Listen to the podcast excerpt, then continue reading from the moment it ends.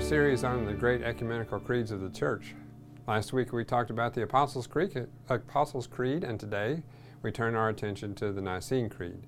When I talk about the Nicene Creed, I'm going to refer specifically to the creed that arose out of the Council of Nicaea. Council of Nicaea was held in 325 and interestingly was called by Emperor Constantine. You may recall that Constantine was the one who first legitimized the Christian faith as far as uh, from a political standpoint is concerned when he uh, made Christianity sort of the official religion of the empire. Now, why did the emperor call this, um, this council together, and why was the church agreeable to coming together to discuss this particular issue?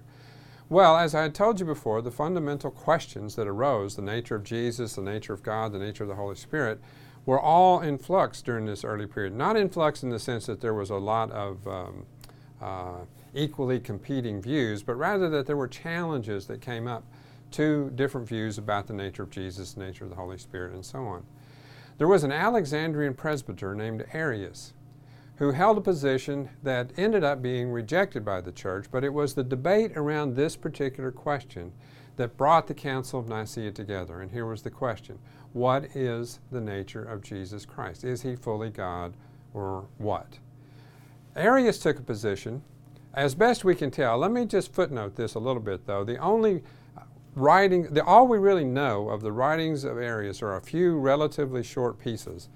Uh, and in fact, most of what we get about Arius's position comes to us uh, in a book by Athanasius who was actually writing against the position of, of Arius. So whether or not you get a fully accurate presentation of what Arius actually said or not really isn't important because there was a position called Arianism, and this is the position that, that Athanasius wrote against, and it's the one that this council was called together to deal with.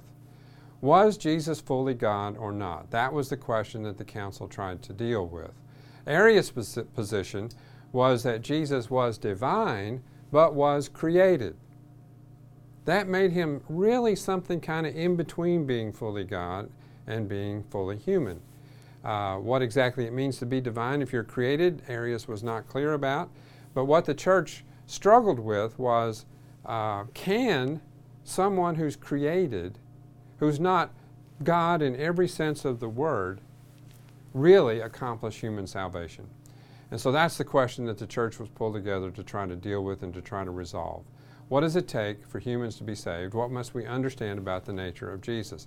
And what this council concluded, and what the church has held consistently pretty much since then, is that only someone who is fully God can do for humans what needs to be done in restoring us to right relationship with God. Let's take a look at the council, the creed that arose from the Council of Nicaea, and see how it differs from the Apostles' Creed. We believe in one God, the Father, all powerful, maker of all things, both seen and unseen, and in one Lord Jesus Christ, the Son of God, begotten from the Father, the only begotten, that is, from the essence of the Father, God from God, light from light, true God from true God, begotten, not made, being of one substance with the Father, through whom all things came to be, both those in heaven and those in earth who for us humans and for our salvation came down and became incarnate and became human. He suffered, and the third day he rose again, ascended into heaven. From thence he shall come to judge the quick and the dead, and in the Holy Spirit. Now you'll notice a number of changes, or differences rather, from the Apostles' Creed. If I can just start at the tail end first, you don't get any of those. Uh, uh, the Holy Catholic Church, the Communion of Saints, and so on. That's pretty much truncated altogether. And it's because the question was around the nature of Jesus. That's also why you see a very short treatment of the Holy Spirit, just almost as an afterthought, and in the Holy Spirit, tacked on at the end. What you do notice, though, is some strong, repetitive language affirming the full deity, the full divinity of Jesus. True God from true God, light from light, of the same substance as the Father, right? So the church is trying to be really clear in its affirmation about who Jesus is. The distinction, though, is that here the church talks about uh, Jesus as being begotten, but not made. So they're denying Arius' claim that Jesus was created. And the relationship between Father and Son is analogous to a human relationship in the sense that the Son is begotten from the Father. But what the church will say, and we'll see this a little more clearly in the next one, is that this is an eternal beginning. So the church recognizes that the metaphor of begottenness breaks down at some point. But what do you do, right? The church is dealing with mysterious th- things about the inner nature of God. And what it's trying to do is articulate those in the best way that it can to maintain its understanding of salvation and the restoration of right relationship to God. So, begotten, while as an analogy breaks down at some point, is their way of trying to draw the tightest connection between God the Father and God the Son. Next week, we'll move to the Creed of Constantinople, and we'll get into a little more detail about the uh, doctrine of the Holy Spirit.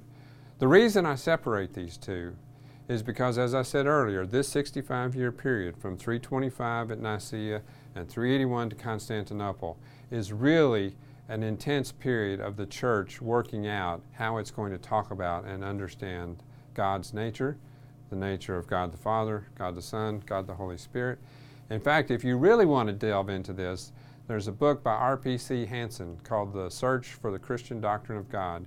It's a thousand pages and it only covers those 65 years but you'd learn everything you'd ever possibly want to know about the early church's development of the doctrine of God. That's the Creed of Nicaea. Next week, we move on to Constantinople and look at the creed that was developed there.